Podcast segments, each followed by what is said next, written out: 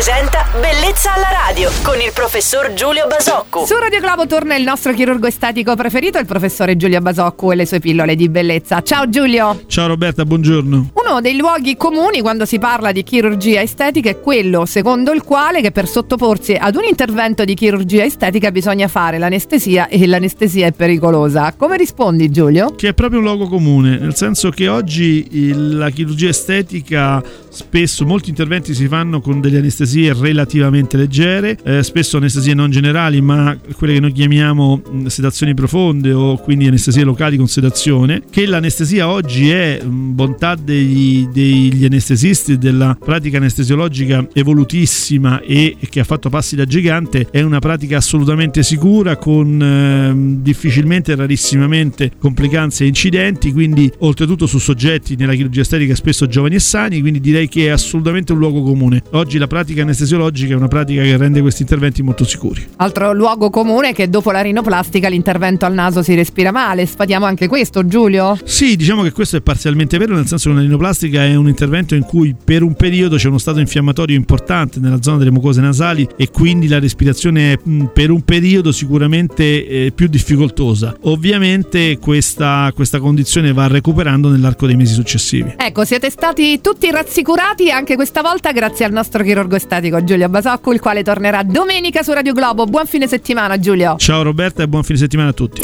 Bellezza alla radio.